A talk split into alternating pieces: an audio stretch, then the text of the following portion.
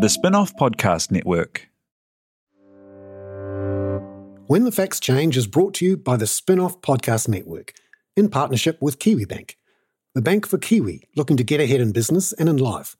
A bank that delivers expertise and banking know how, smart advice for business owners wanting to invest, grow their business, or diversify. A bank that adapts with technology through the lens of its people and customers. It is a bank with heart that is driven by its purpose. Kiwi making Kiwi better off. Just imagine you're in charge of running the economy. You're in the driver's seat. You're the one, as the Reserve Bank governor, who's in charge of making the economy go faster to try and get more people employed, or having to slow it down when it's running too hot and generating inflation. That's where we are right now. We've got an overheated engine, if you like. Adrian Orr is the driver, and there's a bunch of complaints from the back seat saying he's doing it wrong. It's not easy though, because unfortunately, unlike a car, when you're looking out the front window and when you move the wheel, the car moves almost instantaneously. And when you put your foot down on the accelerator or on the brake, things happen pretty quick. You can control it. But just imagine if when you had to drive that car, you knew when you were looking at the speedo and the tachometer that what you were seeing there were the result of the things you did to the accelerator and the brake and the wheel 18 months ago. So it's like trying to drive a car knowing that the things you do now will have an effect in 18 months and that to know where to go to, you have to look in the rear vision mirror. you can't look out the front. That's hard. And that's where Adrian Orr is at now. He's looking into the speedometer and it says, too fast. You're redlining this economy. You need to slow down. And that's what he's been doing for the last 18 months or so, and in particular in the last year, as he stopped putting his foot on the accelerator and started to put his foot on the brake. But let's look back a bit to those moments in late March of 2020 when things really started to get cracking. Because back then on that weekend, we were about to shut our economy. There was fears of 30% unemployment, that our housing market could crash, that GDP could not only just go into a recession, but could be a depression. And Adrian Orr, sitting in that driver's seat alongside Grant Robertson, had to make some decisions real fast. And he really threw everything at it. He pushed the foot down on the accelerator right to the floor. And remember, it was almost at the floor before we got to COVID. There wasn't much further to go. He had to cut the official cash rate. Remember, that's the rate that sets the base for all interest rates, including mortgage rates. It was already at 0.75% before COVID. So the first thing he did was cut it to 0.25, slammed his foot onto the accelerator as hard as he could. He then released all of the handbrakes and all of the speed limiters by taking off the LVRs and then he did something extraordinary, extraordinary for a New Zealand central banker. He started printing money. This is a bit like strapping a rocket on the back of the car and also plugging in a turbocharger. Really get cracking. The trouble was, in retrospect, he did it too much. There was just too much speed and heat pumped into our economy. And that's why we've got inflation now of 7%. He's not alone. Pretty much every other central bank in the world did exactly the same. But he did it in New Zealand for the first time. And he did it in an awful hurry. There wasn't a lot of consultation with the opposition or policy processes that went through Parliament. It was real seat of the pants stuff. And beside him on that front seat was Grant Robertson. They worked very well as a pair. They were navigating this car and driving it as fast as they could. But now we know they overcooked it. This week on When the Facts Change, we talked to Nicola Willis, the opposition spokesperson on finance, who has done something extraordinary this week along with Christopher Luxon, her boss. She has broken a convention that's been in place in New Zealand politics for 30 years and not only outwardly criticised the Reserve Bank and the Reserve Bank governor, but called for the government not to reappoint Adrian Orr for a second five year term. In anyone's language, that's an expression of no confidence. but it didn't come out of the blue.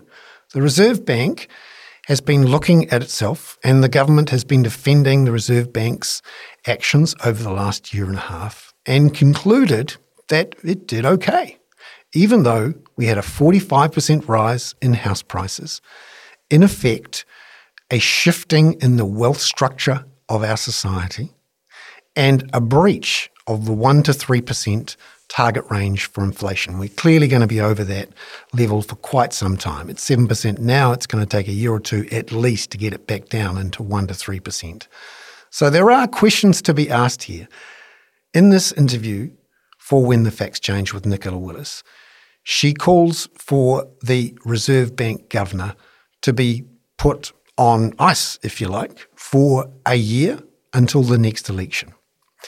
The reason it's important that the convention about political independence has been broken is because the Reserve Bank Act of 1989 was designed to stop this very situation. In fact, a much worse version of this situation. I want to take you back for a tiny little history lesson in New Zealand's political economy to July the 14th, 1984. Robert Muldoon had just been thumped in the election by the fourth Labour government of David Lange and Roger Douglas. But it wasn't quite the government yet. On the Sunday after the election, Robert Muldoon wanted David Lange to agree to a joint statement saying that there would be no devaluation of the New Zealand dollar.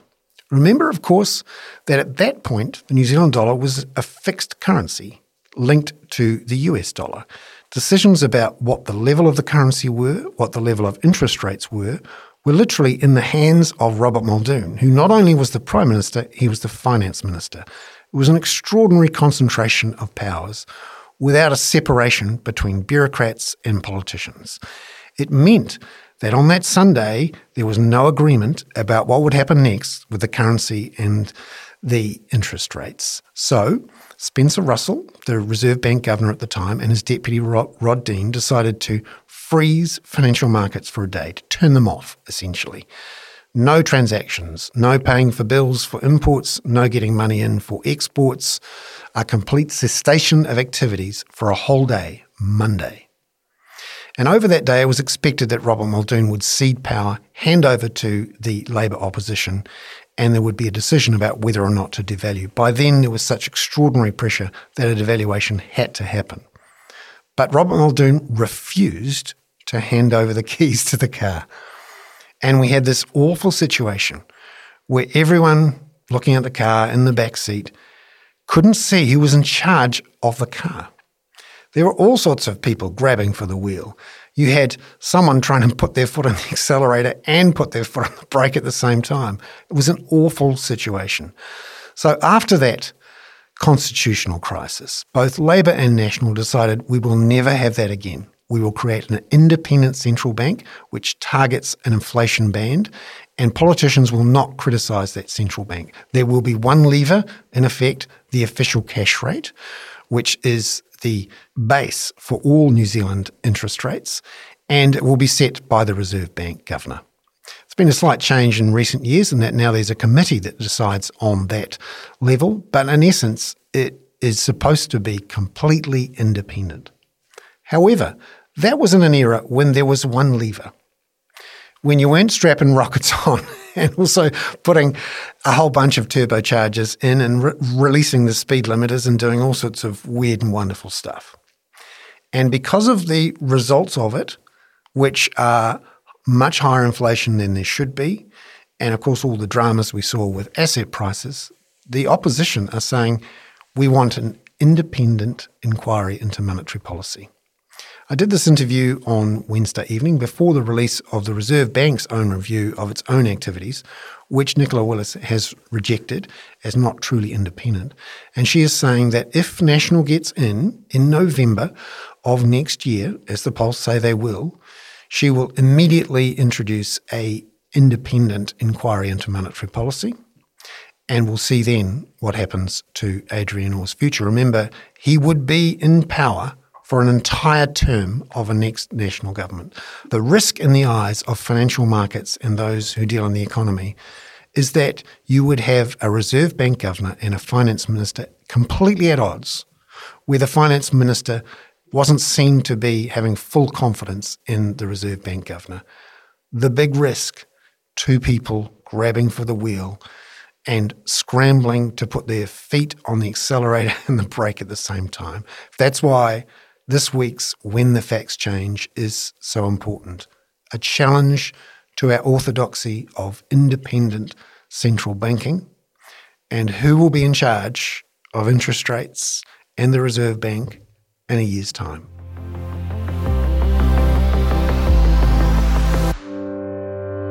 Well, welcome to When the Facts Change again to Nicola Willis, National's finance spokesperson here in Parliament. Great to see you again. And great to be here, Bernard. Thank you for having me on.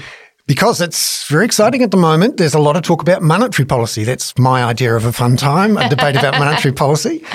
And this week, we've had some momentous events, I think. The government decided to reappoint the current Reserve Bank Governor, Adrian Orr, for another full five year term, starting in March of next year and not ending until 2028. We're going to have an election, the Prime Minister says possibly in a year's time. And it's possible, the polls are suggesting it's possible that there could be a change of government, a national act government, and you would be the finance minister uh, in theory. Um, what did you? How did you feel when you saw this announcement this week from Grant Robertson of the reappointment for a full five years?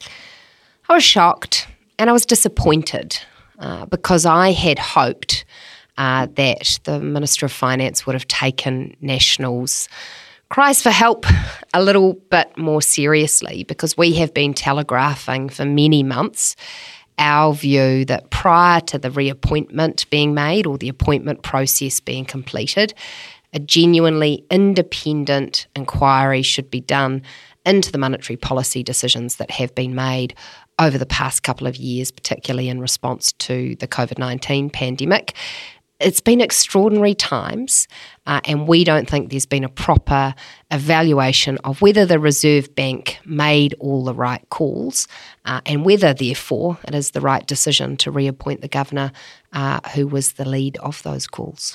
Can you give us a sense of why this is a big deal? This is not just politics as usual, you know, government says something and therefore we oppose it. There is something special about the Reserve Bank and the way that politicians for the last 30 years have approached that in public. There's been this unwritten rule, I suppose, that it's quite rare for politicians of the two main parties to criticise not just the bank, but the governor of the bank.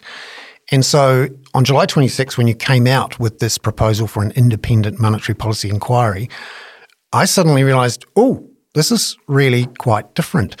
What had been going on in the you know months and years leading up to that July 26 call for a monetary policy inquiry, which got you to that point, which is a bit of a Rubicon for a you know mainstream politician in New Zealand to cross. Yeah, well, I think it's important for people listening to this podcast, Bernard, to um, know that that letter from July 26 wasn't just a National Party letter, uh, and something that's very unusual. That letter was co signed uh, by the Green Party, who I'm not in the habit of co signing that many letters with, uh, the ACT Party, uh, and Te Pāti Māori. So, what that represented was, I think, widespread questions across New Zealand communities about whether we got it right during COVID 19. So, let's take our minds back to what happened, which was that the Reserve Bank uh, responded to what looked like it could be an economic disaster by uh, using really unusual monetary policy instruments that hadn't been used previously. Large scale asset purchases, which uh, you can call quantitative easing. Let's just keep it simple and say money printing large amounts of money printing. Uh, and these were instruments that hadn't been used before. And we did start to see the effects of that during COVID 19. You know, we had house price inflation in one year of 28%. I mean, that is extraordinary. You know, and actually, other countries around the world, yes, they had some asset inflation, but it wasn't that severe. So we had that happening. We had this funding for lending program, which, by the way, is still going on, basically providing cheap, subsidised uh, loans to the commercial banks.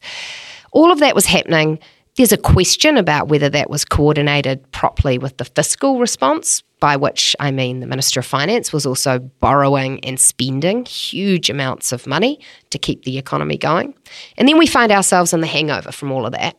And we have inflation now outside what's been the acceptable band, which is uh, 1 to 3% uh, for more than a year, uh, now running at a 32 year record high of 7.2% this is all kind of economic talk, but what this boils down to is New Zealanders have come through a time of extraordinary asset price inflation with all of the inequality effects that brings with it.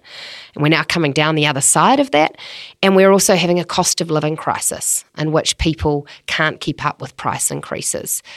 And the question that we're asking, and that I think the other parties who signed that letter are asking, is well, did we overdo it? Did we print too much money? Did we actually pump too much cash into the economy? And could some of these effects have been avoided if the Reserve Bank and the Minister of Finance were a bit more careful in their decision making? And if so, what lessons can we learn for the future? And that's the critical bit here. Uh, can we avoid any mistakes that may or may not have happened? And we think those questions should be asked and answered. So um, this is an unusual situation, as you say. COVID happened. There was fears of thirty percent unemployment. Everyone threw the kitchen sink at everything, and it's possible when you throw kitchen sinks that you break things and you make mistakes. And it could be argued, well, you know, uh, we're in this situation. We had to do something. Look, three point three percent unemployment. Look, the rest of the world's got inflation too uh, cut us some slack, guys. You know, we did our best. Um, why are you so grumpy? Yeah, well, uh, look, a couple of things there. The first is when we look at the UK and Europe who have really high inflation, let's also acknowledge they're suffering an energy crisis. They are directly affected by the lack of access to gas from Russia, Ukraine. New Zealand is not impacted by that in, in anything like the same way. So we are different from those countries. But let's also look at the scale of our economic response. So when you look at how much money New Zealand printed relative to other developed economies who also went on a bit of a money printing binge, we were the fifth highest relative to the size of our economy. So we did that in a big way. And at the same time, we had a really big fiscal response. So, relative to the size of our economy, again, uh, our government borrowed and spent around the second highest of developed countries. On that comparison, who's number one? The United States of America. And you may have noticed they've got an inflation problem too. So, I think what some economists would say looking at that is well, we went really hard on two sets of accelerators both the monetary stimulus and the fiscal stimulus. So, is it possibly a logical consequence that we're now suffering from? We suffered from both high asset price inflation and now high consumer price inflation. And again, the question here is did we do what was right for New Zealand? Uh, are there decision points that could have been dealt with differently and that in future we could learn from? When the Facts Change is brought to you in partnership with KiwiBank to help you understand the issues affecting the economy. And that's what their team of experts is here to do too. Here's KiwiBank's chief economist Jarrod Kerr on what's happening with inflation in 2024. Globally, inflation rose to really high levels. We saw inflation averaging over 10% uh, last year. Now, central banks have reacted, they, they've tightened monetary policy, they've lifted interest rates to levels where it hurts. We've seen growth slow down and we're seeing inflation coming off, which is great news because we import a lot of inflation from the rest of the world, and that imported inflation is easing. So half the job that we're trying to do locally is is being done for us offshore. The other half, the domestic bit, well, that's the tough bit. That's the sticky inflation that's coming out of a housing market. It's coming out of construction. It's coming out of service industries, and it's going to be hard to contain. Visit kiwibank.co.nz to stay up to date with detailed economic analysis and forecasts from Jarrod and other KiwiBank experts. They take big issues from both here and overseas and make them relevant to Kiwi businesses. Ready to rediscover the joys of cycling? With over 300 kilometres of cycle paths across Tamaki Makaurau, jumping on your bike and going for a ride is such a fun way to discover the city from a different perspective. Cycling is getting more and more popular across Auckland, so now's a great time to join the hype and give cycling a go. Head to at.govt forward slash cycling to find your nearest cycleway today.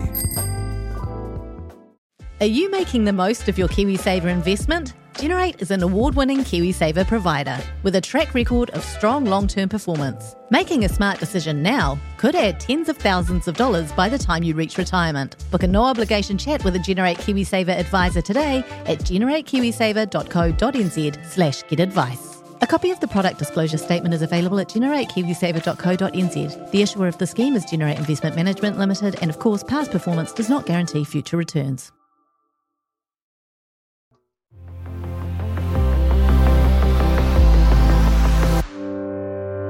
So the finance minister has come back at these criticisms over the last few months and says, "Ah, you know, hindsight, uh, Harry is um, second guessing us. Uh, if you were in the same position, you probably would have done the same thing." Um, what's your response to that? My response to that is, well, so why not have an independent inquiry? Why not ask experts to have a look and either endorse or reject that view, Minister? Um, and I would note that, of course, any judgment that that independent review made would probably ha- have some reflections on the Minister of Finance and his government's decisions as well, not just the Reserve Bank, because to be fair to the Reserve Bank, when they first proposed using these unusual monetary policy instruments, actually ahead of using them back in 2020, they said to the Minister of Finance, if we were to do this, would have to be carefully coordinated with you, and you would have to think through the policy implications in terms of asset price inflation and inequality, and you'd have to think that through. Uh, and so I think there's an open question about whether that was properly thought through. But also, the Minister of Finance specifically had to underwrite and indemnify the Reserve Bank for their money printing. So he directly got involved here and signed off on them doing that money printing program, which does have an opportunity cost in that um, that bond purchasing. Now we're running losses of around nine and a half billion dollars on that. Yeah, so it was it was a different situation to the old version of independent inflation targeting central bank, where they Yeah. had basically one tool for one problem and they pulled the lever back and forth. You could think of it as an accelerator and a brake. And uh, it was very simple, if you like. But once they started bolting on turbochargers and uh, rocket rockets on the back of the car, uh, there were multiple people involved there. In that situation, is it ever possible to have a truly independent central bank that is targeting a single uh, thing like an inflation target? Or, to be frank, is is it over the era of independent central banking? And it matters because we were the first, and everyone says, "Ah, look, New Zealand got it right. We'll copy that." I think independence uh, will remain and is still critically important. Uh, I think having an independent reserve bank and a monetary policy framework that supports that uh, is important. But we also need to be transparent uh, about the coordination between the Reserve Bank uh, and the government's fiscal policies, uh, and transparent around the compromises uh, that have been made uh, in the past and that may happen in the future. I, again, this is why I think it's so important to open it to an independent inquiry and have that appraisal. Because if there are issues uh, about how that coordination worked during COVID 19, whether it did get cozy, whether it did get close, let's understand that, let's examine that, and look at, well, what, what might we have to consider in the future if this kind of closeness occurred again? So you've asked these questions of the Reserve Bank Governor as a member of the Finance and Expenditure Select Committee. And, uh, you know, he's been doing this for a long time. He's run the New Zealand Super Fund. He's, you know, an expert. Um, and his argument was let's step back and just breathe and think about what we've gone through.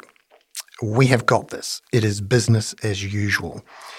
Um, what do you think of the Reserve Bank Governor's approach in these select committees, public events, and and also um, whether uh, the government's response, which is to say, actually, our response was a success, and we haven't seen any change in inequality, and um, the inflation is an international problem. You can't really blame us for that. W- what did you think of those comments, for example, in the select committee?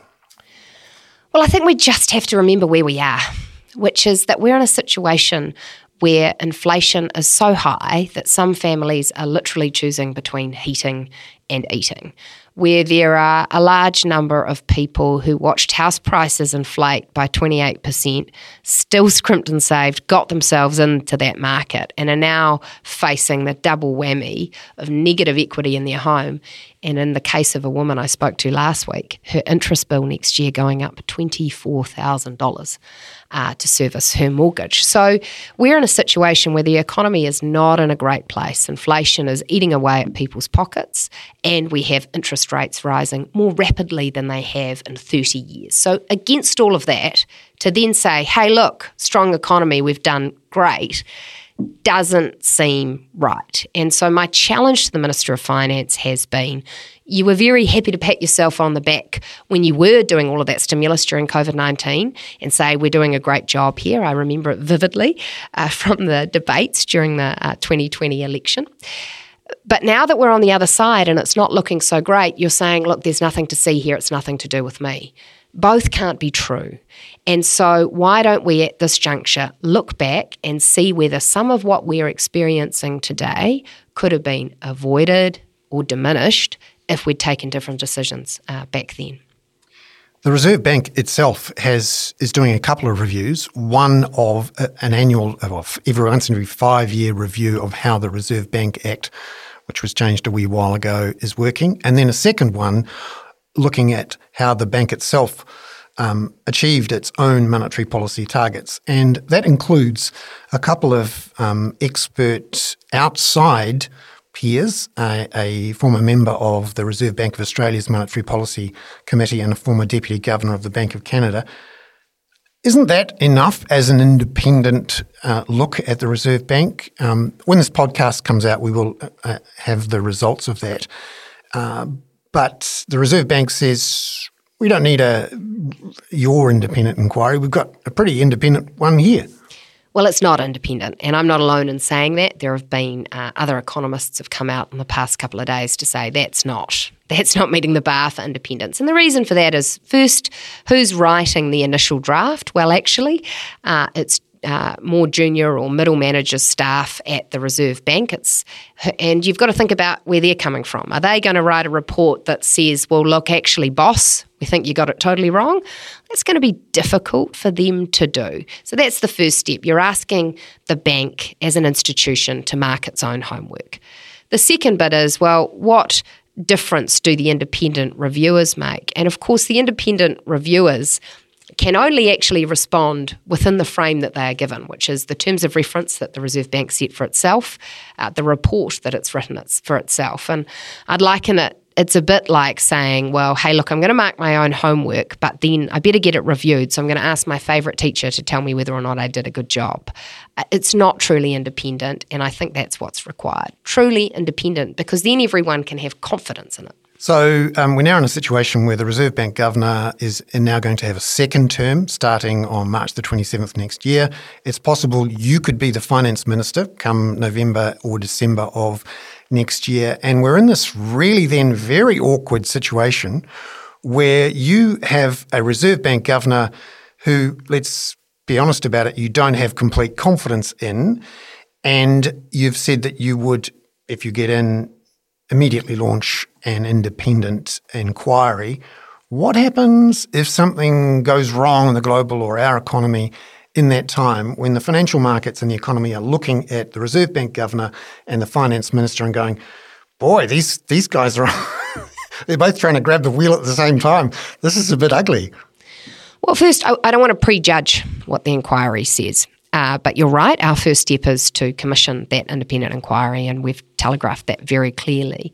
Uh, but the second thing is uh, we will continue to support the independence of the Reserve Bank. It's worth noting that in the uh, past couple of years, the uh, Minister of Finance has changed the way the Reserve Bank uh, works. There's now a monetary policy committee. So the decisions that are made uh, on the official cash rate, uh, for example, are made not just by the governor, but by a committee. Uh, so there has been quite a lot of institutional belts and braces put in, I guess you could argue. And my view is that we can continue to have a very functional uh, reserve bank that's operating independently from the Minister of Finance while also having an independent inquiry going on. Because a lot of those decisions in those final weeks of March and early April of 2020 were made between two men talking to each other on the phone or directly sitting in desks a couple of hundred meters away from each other. They were not and could not, because of this virus, have monetary policy committee meetings or do official um, briefings and have the usual um, extended policy process. They were flying by the seat of their pants. What if you're in that situation where you know you at late at night after three pizzas and a, and a beer, you're having to make decisions with this guy to rescue the New Zealand economy? Could you do that? Yes, because we must both be professionals, which is that we have solemn duties uh, to the people that we serve, the New Zealanders that we serve, and clearly defined roles about whose job it is to do what. Uh, and uh, I'm confident that I can do that. Uh, and I'm sure that if Adrian Orr was sitting with us, he would say that he too could do that. Nicola Willis, thank you very much for being with us on When the Facts Change. When the Facts Change was brought to you by the Spinoff Podcast Network, together with KiwiBank. Visit kiwibank.co.nz to find out how KiwiBank are making Kiwi better off.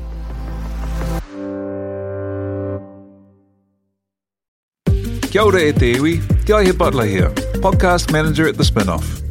If you enjoy listening to our podcasts, consider supporting our mahi by signing up to become a spin-off member at thespinoff.co.nz slash donate. The Spinoff Podcast Network.